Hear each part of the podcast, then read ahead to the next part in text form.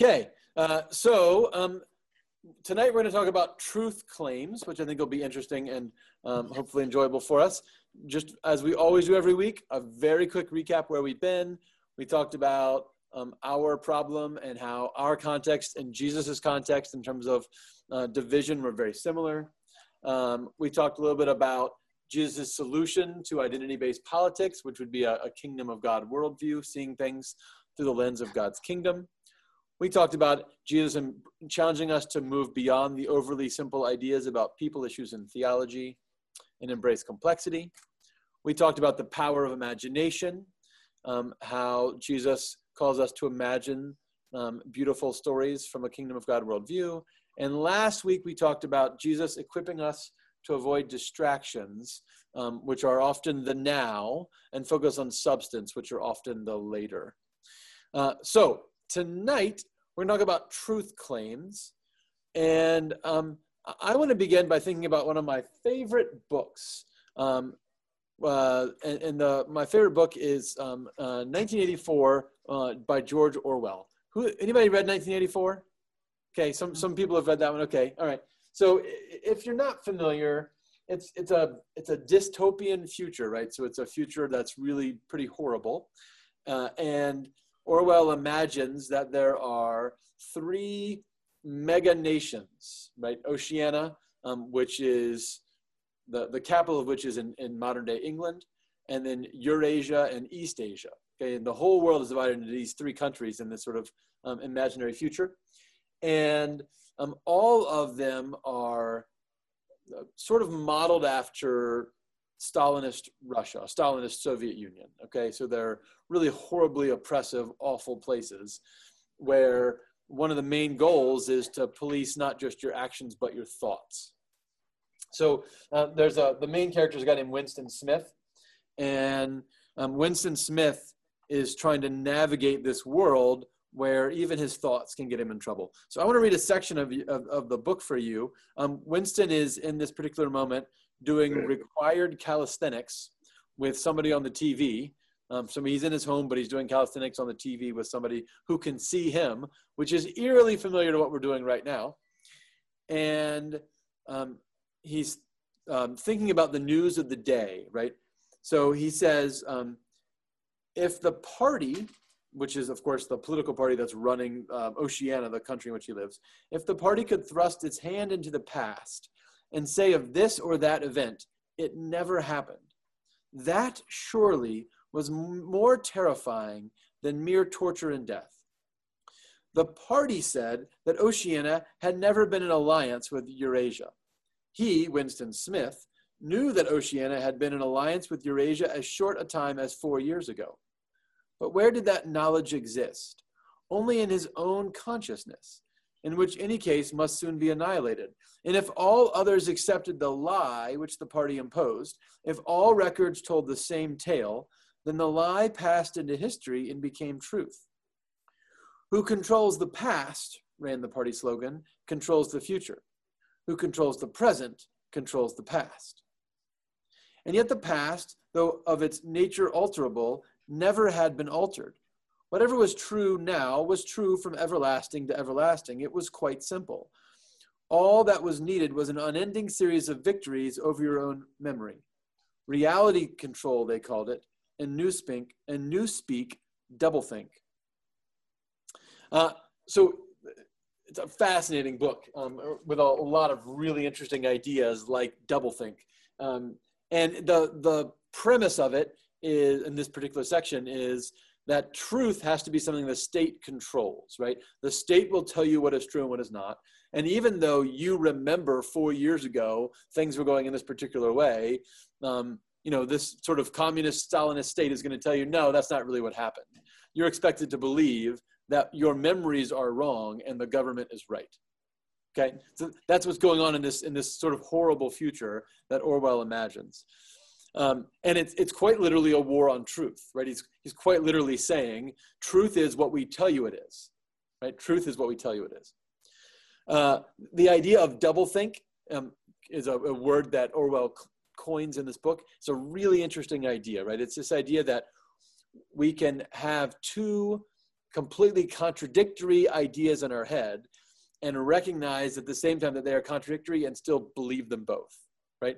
So he talks about, um, uh, uh, I'll just read this one other section. He says, um, to know and to not know, to be conscious of complete truthfulness while telling carefully constructed lies, to hold simultaneously two opinions which canceled out, knowing them to be contradictory and believing in both of them, to use logic against logic, to repudiate morality while laying claim to it, to believe that democracy was impossible and that the party was the guardian of democracy, to forget whatever it was necessary to forget and then draw it back into memory again at the moment when it was needed, and then promptly forget it again. This was the ultimate subtlety. Even to understand the word doublethink involved the use of doublethink. Uh, so he imagines this future, right, where truth is whatever they tell you it is, and where you have to constantly be readjusting your brain to say, huh, what is truth today? Right? What is truth today? Because um, I'll, I'll be told what it is. Really an interesting, sort of horrible future, right? Um, but I think, you know, if we think about what the the our spiritual enemy is looking for right that's right up his alley right he would love to be able to tell us what is and isn't true um, the bible says satan's the father of lies right um, so I, I, believe that um, we are nowhere near 1984 in our world today um, but i believe that idea of saying um, we want to control what truth is is something that we struggle with right in our culture today and most cultures uh, and in fact was something people argued about in Jesus' day, right? Who gets to tell you what truth is? Um, who gets to make truth claims? And, and I think one of the challenges for us in our culture today is um, that we have um, we have multiple kinds of truth claims or, or um, different kinds of dishonesty. And, and there was a time, I think, when um, maybe, and I realize I have a tendency, we all have a tendency to glamorize the past. There was a time, I think, where um, dishonesty had to be careful on the part of, of powerful forces, right? Governments or corporations or individuals or religions, whatever. You had to be careful about your dishonesty. Yes, I will lie about my affair, right? Because I got to hide that. But in general, I'm going to try to be pretty, pretty um, honest because I might get found out. And, and I think we've moved more into an era in our country where we can be casual about our dishonesty, right? Where we can say things that um, we, we, we know aren't true and can be sort of easily disproven, but we're still going to say them anyway. So let me give you an example. Um, I, um, when I was in college, I, am going to say that was the same era we're in now. I know that was a long time ago, but when I was in college, um, I was uh, an English and history double major. And I realized one day that I had taken all these classes, like a, a, a couple of, of, female authors classes, a couple of women in history classes, whatever else. I was one class away from a women's studies minor, right? Because all these classes were cross-listed. The one class I needed was the core introduction to women's studies. So, well, this is great. I'll, I'll get an extra minor thrown into the works here. And so I, I signed up for the core class, Introduction to Women's Studies. And the first book that was assigned on the first week was a book called um, Sexing the Body. And, and I read this book, and, the, and the, the thesis of the author was that there are five biological sexes, not male and female, as you guys all crazily once imagined, but five biological sexes, not genders, which we think of as culturally constructed, right? You might say like you're gay or straight or whatever else. No, biological sexes, right? there's boys, there's girls, and there's three other ones. I don't know what the three other ones were. Um, and we read this book, and then we and then we discussed it for a week in class, and then I dropped the class, right? Because I said, "That's I'm sorry, but that's nonsense, right?" I, I know this to not be true, right? I know it to not be true that there are five different biological sexes in humanity, and and yet here I was um, with a tenured professor in a core course in a, in a relatively reputable university um, being taught something that I just thought was completely untrue. Um, and, and that idea that, that we can um, sort of have that, oh, I, I guess I call it casual dishonesty, right? That, you know, I, I know you could probably disprove this, but we're going to tell you it's true anyway. Um, is to me part of this general idea that we are we are a culture that struggles with truth, right? Um, and and where we find it and how we define it, uh, and who gets to tell us what is and isn't true. Um, and I think we're also in an era um, where there is um, the opportunity for massive misinformation, right? So, um, uh, because we have social media, because we have the internet, because we have all these sources, everybody and their mother can get a blog or a Twitter account or whatever else, and things spread everywhere super fast, right? And so we can we can get untruth out there really, really effectively. Uh, so I, I think this is a real challenge for us, and I think we all, on a daily basis, sort of perceive this, right? Which voices do we trust? Um, which news programs do we listen to? Um, which politicians are telling us the truth or not the truth? Which pastors are telling us the truth or not the truth, right? Which religions are, uh, and we are constantly trying to figure out what's true and what's not. So I, I, think this is not a new idea or a new problem. Uh, and I think Jesus addresses it um, pretty regularly in the context of his ministry. Um, so if you've got a Bible, I'm going to ask you to open up to John chapter 18. John 18. Uh, and this is Jesus on trial before Pilate. Remember that Pilate is the Roman um, governor of sorts.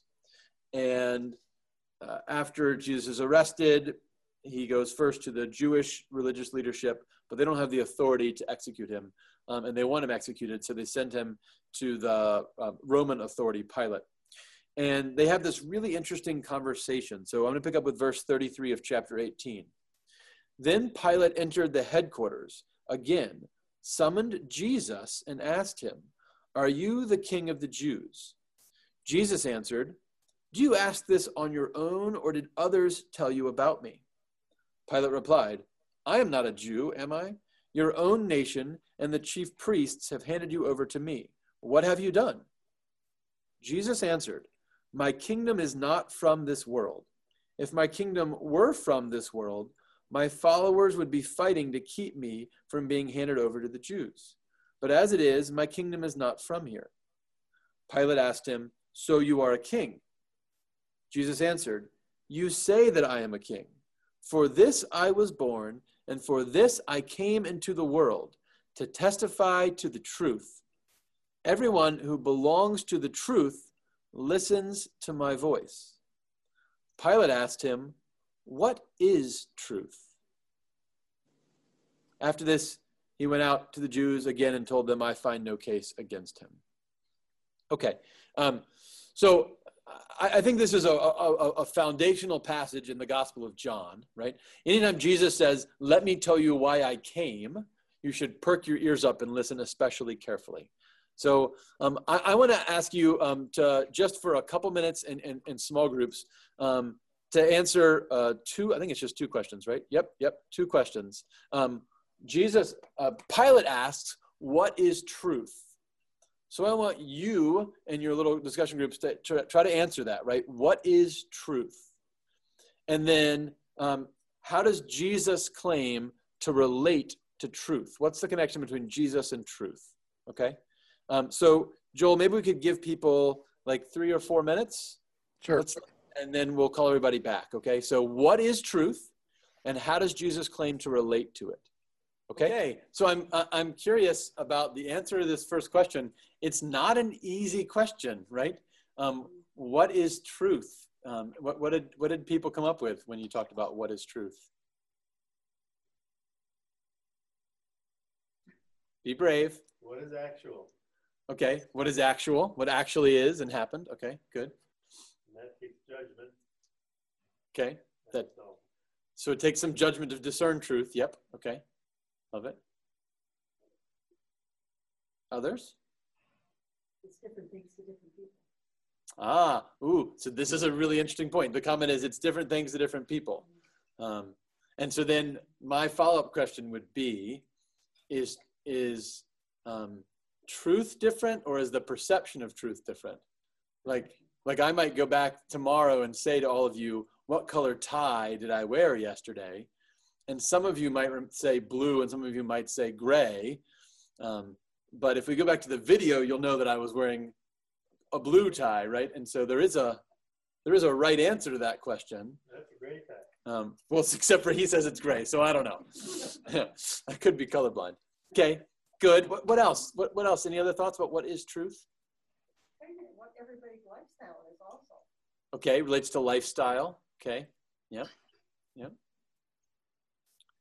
Um, we talked a little bit about you know sources of truth, but we talked about the Bible. We talked about science as sources of truth, and then we talked about the fact that you can misinterpret the Bible, and and science is con- the whole idea of science is that it's constantly reevaluating, and so sometimes it's I, I, use the example. Sometimes it's good to drink milk when I was a kid. Then I was told it was bad to drink milk as a kid. Then I was told it was good again to drink milk as a kid because science is always changing, right?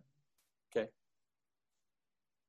Um, I, I think this is a really interesting question that Pilate asks. And I got to tell you, when I was a kid and I read this, I thought, well, Pilate's just a jerk and he's being difficult. But it actually is interesting. What, what constitutes truth? So um, I, I, don't have the answer. I have a answer. Huh, that's funny. Um, and I wrote down that truth is um, the, the fundamental set of objective facts um, that exist beyond anyone's ability to alter them. Um, the problem is um, defining what those facts are is really hard. Who gets to say what those are? And so that's when I want to get to the question about sources of truth, right? Who gets to say what the fundamental objective facts are? And, and for me, that's what Jesus comes to do, right? Jesus comes to say, um, I, I came to testify to the truth. Everyone who belongs to the truth listens to my voice. Um, so Jesus is the the source of our truth filter, right? I mean, he's the one who who gives us fundamental truths about who God is and who we are and how we live and should live but he also was the filter by which I, I kind of go through other things. Um, let me just give you a, a simple, silly example. So uh, um, I, I, know that for uh, since the 1950s, UFOs have been a big thing, right? And people are really into unidentified flying objects, and maybe there's aliens on other planets, and who knows. Um, and of course, we have no actual data one way or another. But I filter something as, as silly as UFOs through the lens of Jesus. And I say to myself, well, there could be. Nothing in the Bible says there can't be life on other planets. That's fine. But I believe everybody needs Jesus to be saved. I believe that no one can be perfect. And that means that if there are people on some other planet, they need Jesus to be saved too. So either I have to get to their planet and tell them about Jesus, or they need to get here so I can tell them about Jesus.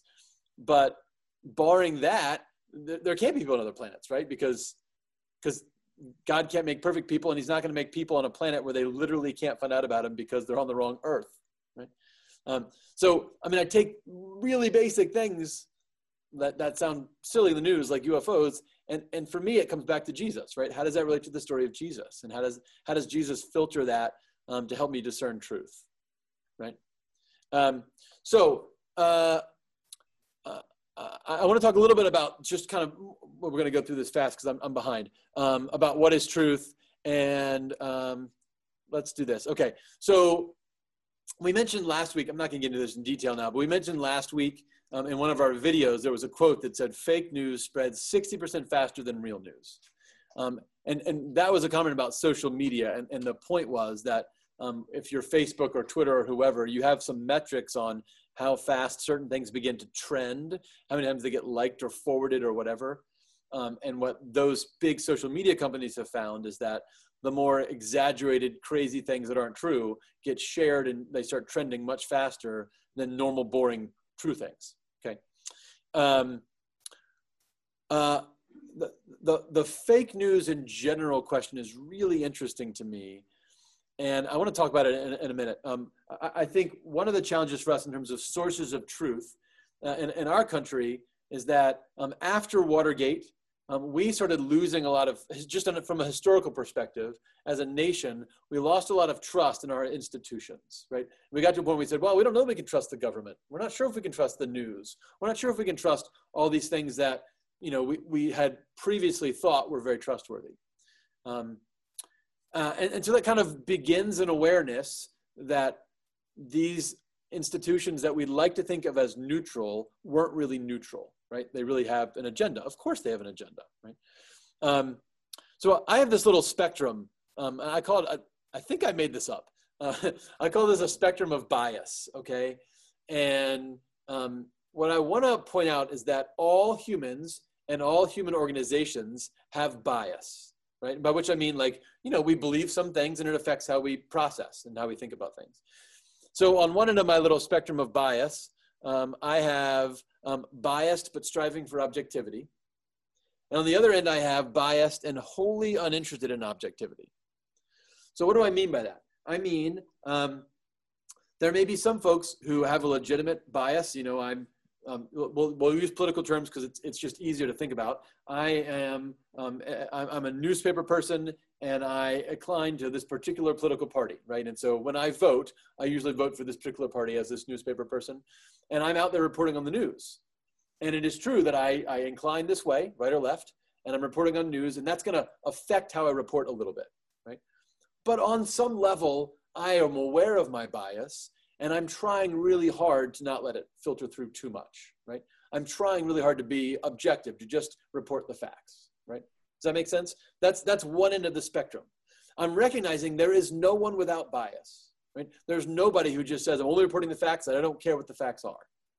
But I can try to be that, or I can be the other end of the spectrum. The other end of the spectrum is saying um, I'm biased. I don't care if I'm objective. I, don't care um, about trying to just say the facts and pull out my opinion. I want my opinion up front and center, and it's going to affect how I see facts and what facts I tell, what facts I um, believe, and I'm totally comfortable with that. Those are two very different ways of processing the world, um, of reporting the news, of um, talking and thinking about religion or politics or whatever else. Um,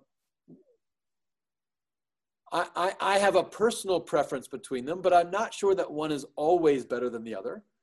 But it's super helpful to know from what perspective someone is coming, right? Um, I can be biased and striving for objectivity and still tell lies, right? On purpose or by accident. And I can be biased and uninterested in objectivity and still tell truth, right? Um, whether on purpose or by accident. Um, but nobody's neutral right? Nobody comes to the party and says, I don't care how the world works, right? Everybody cares. Everybody has some opinion they're coming from. Uh, so um, I guess my biggest concern in this spectrum um, is when we get too far on the side of uninterested, uninterested in objectivity, um, we, we can get to a point where we don't care about the truth um, except as it benefits me right? And and this is i guess i guess i do have a, a, a, bias about bias but this is i guess where i get worried right? Where I, I, where i tell the truth when it's convenient and i don't when it's convenient right?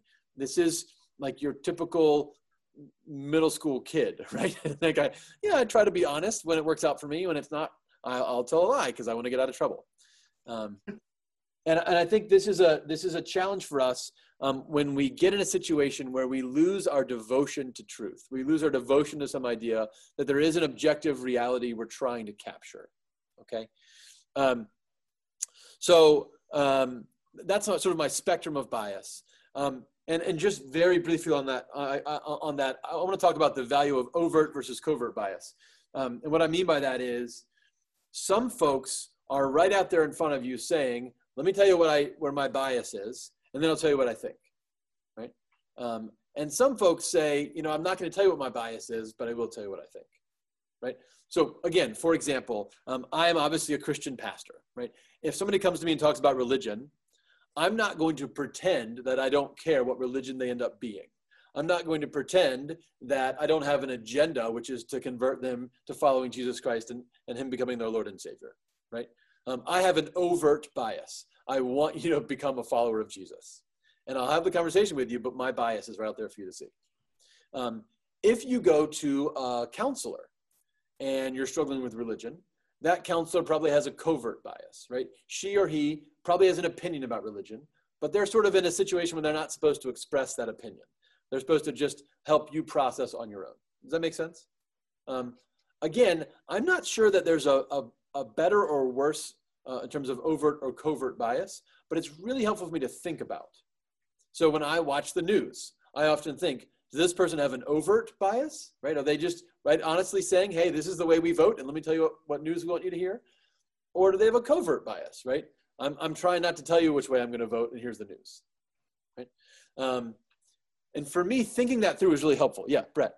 Well, it's very interesting what's going on right now in the with the uh, information of Amy Barrett Yes. and how she's trying, you know, one side of the aisle is trying to get her to tell how she decides on one issue or another, and she said, I don't have any agenda.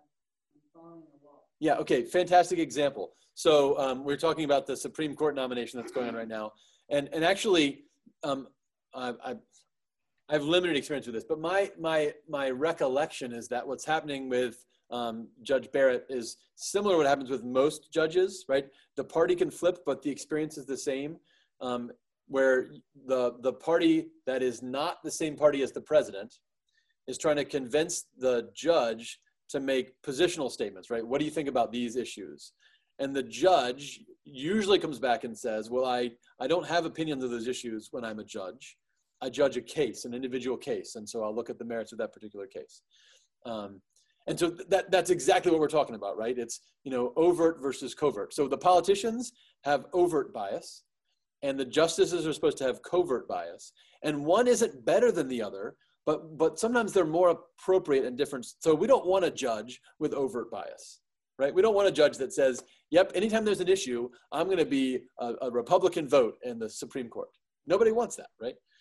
Um, and nobody wants a politician with covert bias, right? You'll never know what I think about the issues, but vote for me because I'm a nice guy. Well, no, I'm not going to do that, right?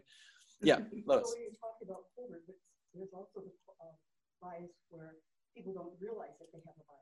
Ah, fantastic. So um, there's a third component I didn't mention that Lois just pointed out. Sometimes there's an you have an unaware bias, right?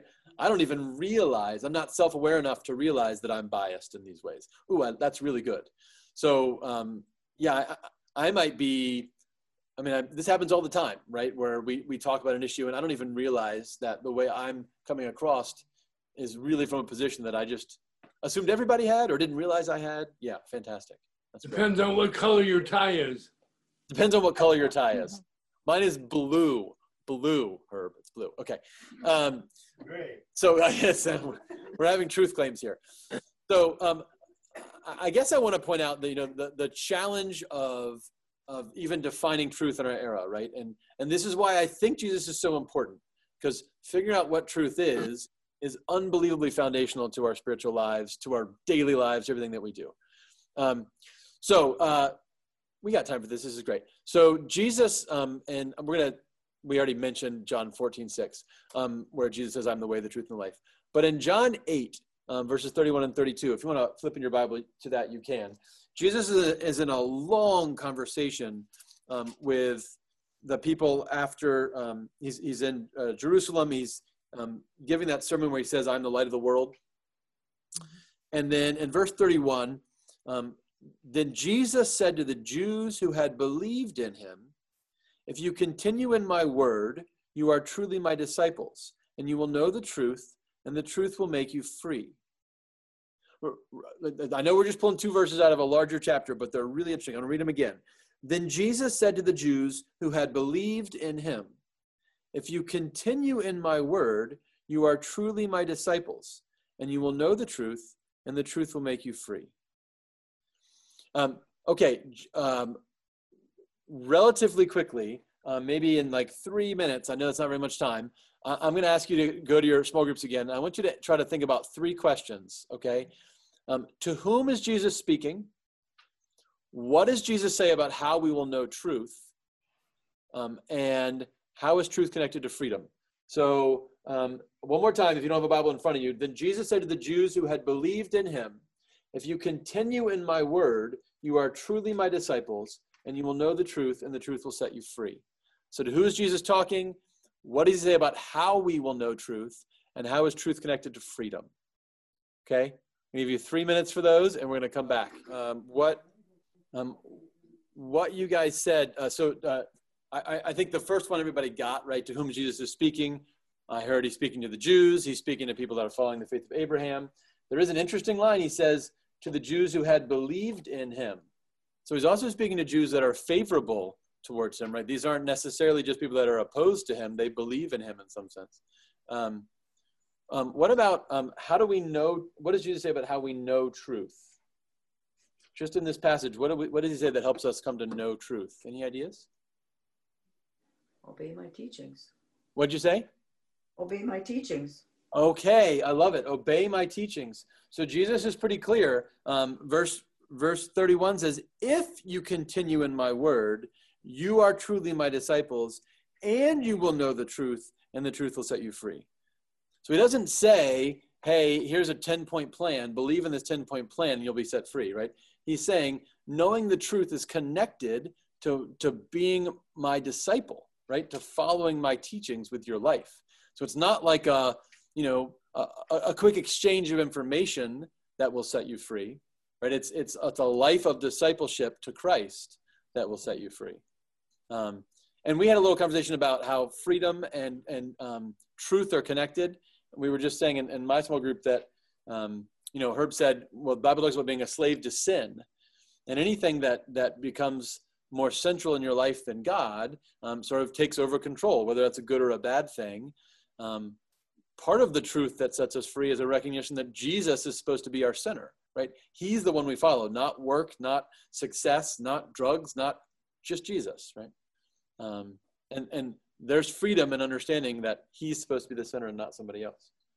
Um, uh, okay, uh, I really want to spend more time on that, but I, but I got to keep going. So I'm gonna I'm gonna plow forward for a minute. Uh, I want to just briefly um, a couple thoughts, and then I want to get into um, some advice for us. So it's significant for me that even Jesus struggled to persuade people to the truth. Okay, so here we are talking about in our world um, how many different voices there are, all the different biases we have, all the different challenges of what is and isn't true.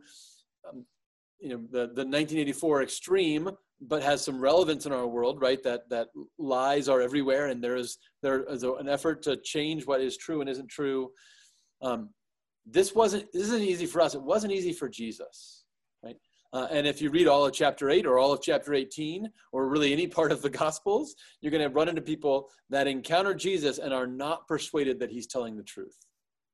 Okay, um, so um, the first thing I want to say is this isn't supposed to be easy, right? If it was easy, um, everybody would have believed Jesus. Right? It, it, takes some work to discern truth, to move towards truth. Um, but I think he has, um, even in the scriptures we just read tonight, some tools for us that can help us in our personal lives um, and as a people to, to um, move towards truth, right?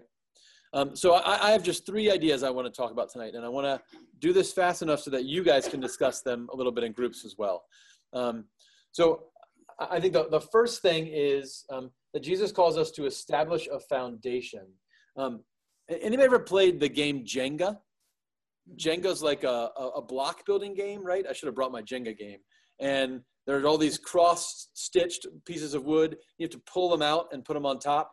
And if you're if you're lucky, you pull it out and it doesn't fall over. And if you're unlucky, you pull out the wrong one, the whole tower comes crashing down, right? Um, I think um, part of the challenge of faith is to figure out what are those foundational truths um, that we that if we move, the tower will come crashing down. So if you go back, if you have more time later today, and you go back and read uh, the eighth chapter of John, for example, and we just read verses 31 and 32. If you read the whole thing, one of the things that becomes apparent is that there's no foundational truths that Jesus and his audience share. Okay? So Jesus talks about who his father is, and they have no idea what he means. And he talks about who their father is, and they have no idea what he means. And he talks about who he is, and they have no idea what he means. Um, there, there's no common ground, right? There's no foundational truths that his listeners share with him. And, and so, actually, what Jesus is trying to do is pull out um, a foundational piece and make their tower fall, right? I mean, he's trying to say, all right, we're not in a, a small change situation, right? I got to knock down your Jenga and we got to start over because you don't understand foundational truths about who God is and who I am, right? Um, so part of the work that we have to do, I think, when we're when we're pursuing truth in Christ, is we have to make sure that we have the right foundation, right? Um, what are those foundational truths about who Christ is, who God is, who we are that we build upon? And once you have them, you keep them, right? But sometimes it requires us to tear down some of the stuff that we've built up over the years to make room for those things Jesus is telling us is true about who we are. and who He is. Okay, so the first thing is uh, in discerning truth, we got to have some foundational truths. Um, the second thing is we have to spend time in pursuit of truth, and, and this is really basic, but but I think really important. Um, I think we have this idea that truth should be obvious and easy, right? I'll just tell you what's true, and we'll all know it. We'll move on. Um, and it's even more complicated in our world today with our technology because they, well, here's a picture, here's a video, here's a whatever. Now you know the truth. You saw the recording, right? And and I'm just not sure the truth is always that simple. So again, when Jesus talks to the disciples in chapter eight, he says um, that if you continue in my word, you'll know the truth, right? If you keep working on it. Um, another one of my favorite passages is in um, Proverbs chapter 2, where the author says, uh, My child, if you accept my words and treasure up my commandments within you, making your ear attentive to wisdom and inclining your heart to understanding, if indeed you cry out for insight and raise your voice for understanding, if you seek it like silver and search for it as for hidden treasures, then you will understand the fear of the Lord and find the knowledge of God. Now, the, the point here is you got to work for it, right? It's not handed to you tied up in a bow. Um, truth is something, especially truth about God, but truth in every area of our life, something that we have to work at pursuing.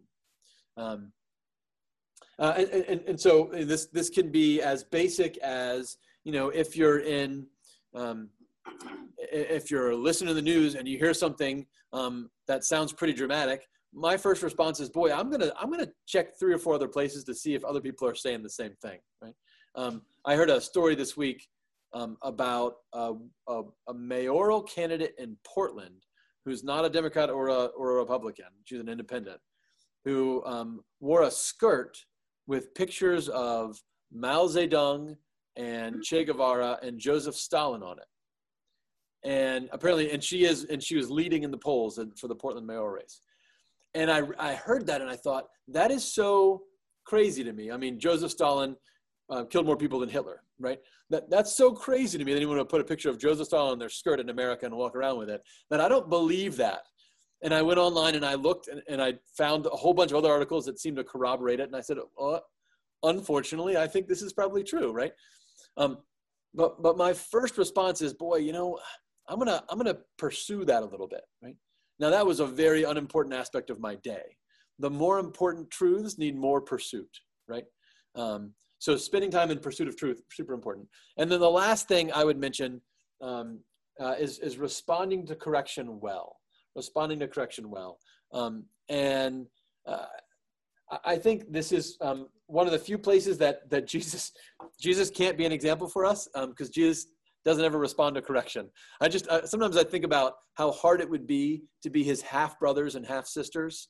Um, and you know we're home with mom, and mom says, "Who left the the food out on the table?" And they say, "Oh, I didn't do it. So and so did it." And someone says, "Oh, it was Jesus." And well, I know it wasn't Jesus because he's perfect. Well, you always say Jesus is perfect. Well, he always is. Anyway, so Jesus is perfect. Um, but the rest of us aren't, right? Uh, so I, I, go to Proverbs chapter 9, um, one of my favorite passages in Proverbs, um, beginning with verse 7 um, where the author says, Whoever corrects a scoffer wins abuse. Whoever rebukes the wicked gets hurt. A scoffer who is rebuked will only hate you. The wise, when rebuked, will love you. Give instruction to the wise, and they will become wiser still. Teach the righteous, and they will gain in learning. The fear of the Lord is the beginning of wisdom, and the knowledge of the Holy One is insight. Uh, I love this idea that um, people that love the truth when they are corrected when they realize they're wrong are grateful for the correction right? Mm. so um, this is always a really interesting question for me um, for myself and my own personal life and our world in general. How do we respond to correction right? When someone comes and says hey you're not getting this right um, do, do we respond saying oh i want the truth and therefore i'm excited that you helped me get this better or do i say no i'm not interested in the truth. I just want my way in which case i don't want your correction right? Make sense? Okay, so three really important ideas, I think, um, that help us in this process of discerning truth um, in our world. So here's what I want you to do um, for the next five minutes.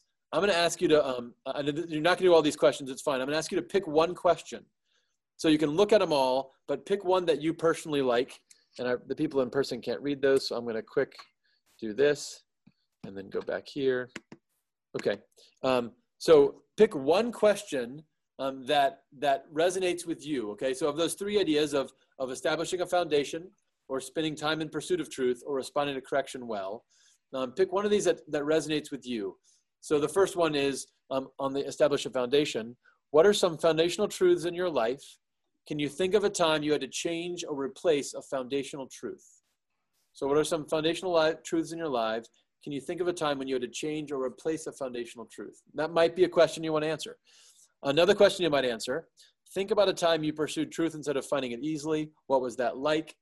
How did that truth affect you differently than a truth you accepted without the effort? Okay. Um, and uh, the third question um, How do you respond to correction? Can you remember a time you got it wrong? What did you do? So I don't need you to answer all those questions, okay? Just pick one that you're interested in. And in your groups, you can say, hey, I, I like, I want to talk about the, the time I changed my mind about something important that was a foundational truth. I want to talk about the time I responded to correction. I want to talk about the time I worked hard to find out a truth, okay? Uh, but pick one question you like and we'll discuss it. And Joel will give you five minutes and then we'll pull us back. Does that sound good? Okay, thanks very much. Um, so uh, I hope you had good conversation. I, I, had great conversation in my group. Um, I, these are more personal questions, so I don't know that we need to share um, with the whole group what, what you shared in, in terms of those personal questions, but um, they're really helpful ones for me as I sort of reflect and think about um, whether I'm pursuing truth or not in my life. Um, I, I want to, I just have, I'm going to ask your forgiveness to go a couple minutes over. We're not going to get through everything I had tonight, but I want to talk briefly about um, how we, since we're in a political season, how we could possibly apply some of these things in a political way as well. So um, when I think about the idea of establishing a foundation, right, I want to say, um, who else is operating from similar foundational truths to me, and which foundational truths are most important to me, right? So as I'm thinking about um, what I believe and how I want to be active in the political world, those are really good questions for me, right? I, I might b- uh, believe in a lot of truths, right? but which ones are most foundational for me, most important for me as I'm making those sort of decisions? Um, I, I, might ask um, if, if I'm engaged in pursuing truth, who out there is also engaged in pursuing truth? I want to ally with those people, right? We may not even agree on, on the end game, but I want to be with people um, that are pursuing truth, right? Are trying to figure it out. Um, and, and uh, again, as I'm thinking about who I want to connect with in a political spectrum, who acknowledges mistakes and and um, responds well when they're wrong. We just talked about um, an individual politician, somebody um, uh, new who did that really well, right? And boy, that's really admirable for me, right? When somebody can say, "Hey, you know what? I made a mistake. I'm not perfect, and I'm changing direction, and I'm doing this." Um, this is my hobby horse because I think in our culture today we have made it almost a negative when a politician realizes a mistake and changes course. We call it flip flopping, right? Oh, he or she flip flopped on whatever. And I want to say, boy, that that idea suggests that they were perfect when they ran for office and they knew everything there was possibly to know. And if they change at all, it's because they're of weak character. That's crazy, right? Can't we agree that they weren't perfect when they ran for office? And, and isn't part of what we want in our politicians that when they recognize they were wrong, they say, yep, even if it's not politically um, positive for me, I'm going to change and do what I think is right. That's really important to me, right? So I'm, I'm looking for that. Um, so uh, I, I, think these things which are relevant in our personal lives are also relevant as we're looking at um, how we structure ourselves as a society. Um, all right. Uh, I was going to do two more things tonight, and I'm, I'm going to have to um, um, skim them and then maybe come back to them next week. But I, I wanted to just give two warnings about truth, right? So we talked a little bit about the the world in which we live, which which is um, antagonistic towards truth in a variety of ways. We talked about Jesus's role as sort of the the center for us when we're trying to figure out what truth is. We come back to Jesus and filter through Him. We talked about some tools we use in doing that. Um, I, I, recognize that um, there are also two ways we can go wrong in this process. One is just giving up, right? And I, um, although I really love Pilate's question about what is truth, I am concerned that what he does in this moment is he gives up. He doesn't keep trying to figure out if Jesus really is who he says he is. He just says, Well, it's out of my hands. And he goes to the Jewish religious leaders and says, What do you guys want to do? Right? Um, and, and sometimes we do this, right? We say, boy, I wish I knew what was true about X, Y, or Z, but it's too hard to tell, and I'm just going to give up and wash my hands of it. Um, and, and if we can walk this tightrope of, of saying, I don't have the easy answers, and I'm also not giving up. I'm going to try to keep discerning them, even if it takes me, um, you know, months or weeks or years to figure out what's true. I think that's better than just throwing in the towel and saying, "I don't know," right? which I feel like that's what Pilate does. I don't know. Um, and then um, th- there's two kind of mistakes in that area, right? One is choosing not to know, and one is knowing but not acting, right? So I can say, "Boy, um, I know that this is an important issue in our culture, but I'd like to not know anything about it. I'd like to stay ignorant." So I'm ignorant. I don't, I, you know, it's just easier for me. Or I can say, well, I know the answer, but I, I don't want to act on the answer, right? And I think both those are wildly problematic. Okay, so so giving up is not the solution. Um, the other thing, I really want to spend more time on this next week, I guess. Um, there's a danger of overdoing it, um, and um, you know we can overdo the pursuit of truth, and that sounds weird, but but bear with me. Um, in the early Christian world, the the first heresy was called Gnosticism, or one of the first her- heresies was called Gnosticism, and it was the idea that there's a secret truth in Christianity. And if you know that secret truth, then um, you can be saved. And it's not enough just to believe that Jesus is the Son of God and, and have faith in his name. And it's not enough to just to be um, accept his sacrifice. You have to know the secrets, right? And if you stay with me, I'll pass on the secrets. Well, that's that's not Christianity. That's a whole other faith, right? We don't believe that you get in by a secret method. You everybody's welcome, right? You just have to trust in Jesus. Um, so th- that's overdoing it, right? That's the pursuit of truth beyond a reasonable thing. So uh, I was going to talk a little bit about um, con- conspiracy theories and, and how they lead us away from truth. I just don't have time to do that tonight. Um, so next week I'll begin by talking a little bit about um, uh, what that looks like and, and, and how that affects us because we can't do it tonight. Um, the last thing I want to say tonight is um, not only do I have a responsibility to pursue truth in my own life, I have a responsibility to help others pursue truth or persuade others to the truth. Right? And I said earlier that even Jesus struggles with this, right? It's hard even for Jesus, it's going to be harder for us. But here's what doesn't work um, arguing with people to convince them you're right is not effective, right? It's just not. You've all got personal experience of that. It didn't work for you probably when you tried it. Um, there's all kinds of scientific evidence that says um, the more you argue with somebody, the more likely they are to become entrenched in the position they already have. But it's also true in the Bible, right? Jesus isn't afraid to speak up for truth. But when he does it, when he does these amazing things, these sermons that are so powerful, like his enemies are almost never persuaded. You know what persuades people? Um, when, when, when you show, don't tell, right? When Jesus does a miracle, when Jesus touches the leper, when Jesus raises the dead, when Jesus dies on the cross, right? Um, when people see that he'll talk to um, the people that nobody else talks to, when they see that he has compassion for those that no one else has compassion for, they start saying, This guy isn't like anyone I've ever met before. What is it about him that makes him unique? Maybe he is the Son of God. Uh, same thing for us, right? If we want to persuade somebody about truth, you got to show, don't tell, right? And this is especially true when it comes to sharing our faith. Um, I'm not going to argue you into Christianity, but I might love you in, right? Uh, I'm not saying we don't eh, say the gospel clearly, right? I'm saying that um, it's going to be effective if, if I if I if I um, show you the gospel as well, right? It's, it's got to be both and. Um, so uh, um, our responsibility to persuade others to the truth begins with a responsibility to show them truth and not just tell it at them. Right? Make sense? Okay. Um, I know I'm way over. Thank you so much for your patience tonight. Um, any questions before we before we close up? That stuff that came up to that we didn't get to tonight?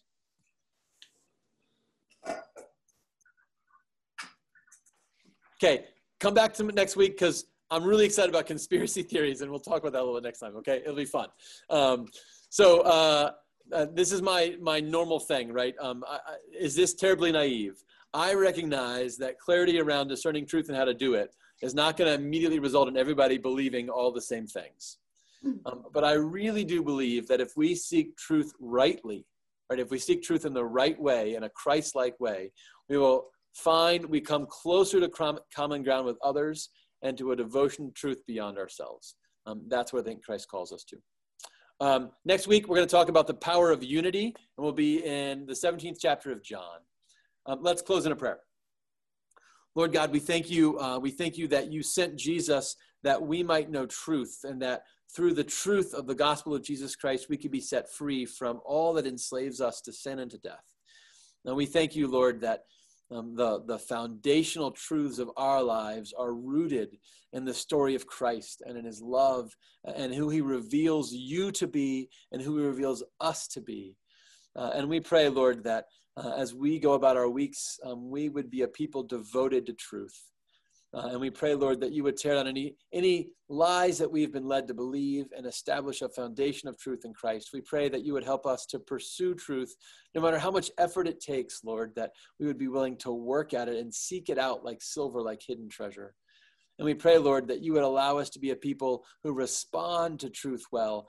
And when we have made mistakes, when we have sinned, when we have been wrong, um, when we've just made an honest error, Lord, we pray that you would help us to have the courage to recognize our faults and confess them uh, and, and get it right. Uh, and most of all, Lord, uh, we pray that um, we would have the privilege not only of following truth, but of inviting others to follow truth as well, because we know truth's name. And it's in Christ's name that we pray. Amen.